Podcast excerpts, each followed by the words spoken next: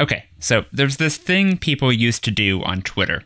Maybe you've heard of it. It was called Follow Friday. Every week, you were supposed to give a little shout out to someone else on Twitter. It was a way of saying, I like what this person does, and you should follow them too. However, most people don't uh, observe Follow Friday anymore. These days, we follow people because we were told to by an ad or an algorithm and not by a real person. And you know what? It's time to change that. I'm Eric Johnson, and this is Follow Friday, the podcast about who you should follow online. Every week, I talk to creative people about who they follow. That includes podcasters, writers, comedians, musicians, illustrators, video creators, and more. They will give us a guided tour to the best people on the internet who we should be following too.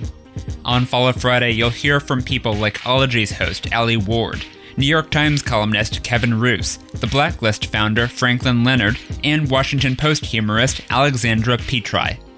New episodes come out every Friday, and you can get bonus mini episodes every month when you back the show on Patreon.